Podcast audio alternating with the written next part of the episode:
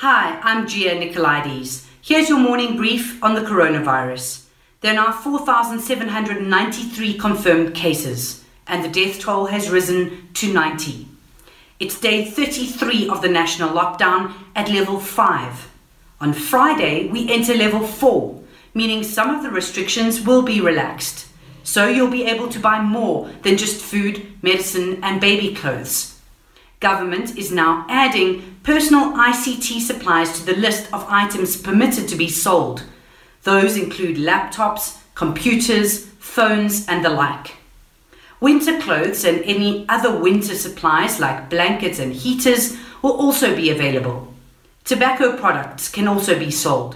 However, the ban on alcohol remains in place under level 4, but the draft framework published suggests that under a level 3 lockdown, bottle stores will be allowed to open again. Stationery and educational books are allowed to be sold under level 4. Restaurant kitchens will be able to reopen, but only between 9am and 8pm and only for deliveries.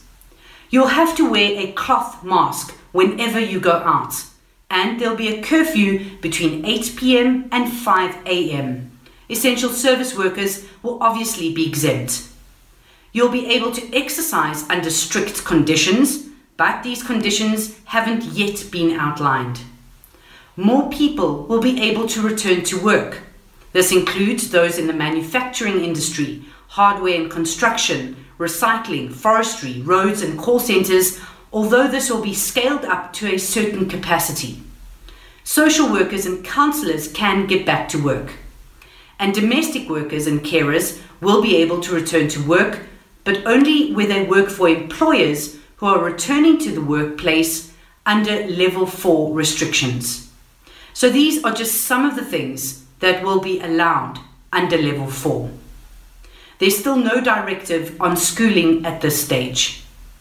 Now, President Cyril Ramaphosa used his Freedom Day address to again highlight the inequalities in our society but also told South Africans to remain hopeful, saying things will return to normal again. A contingent of Cuban doctors arrived in the country over the weekend. They will spend the next two weeks in isolation and then will be deployed to areas where they are needed. Taking a wider look at developments around the pandemic, global infections have now passed the 3 million mark. Italy, New Zealand, and Switzerland are preparing to relax their lockdowns. In the US, several states are set to start reopening businesses.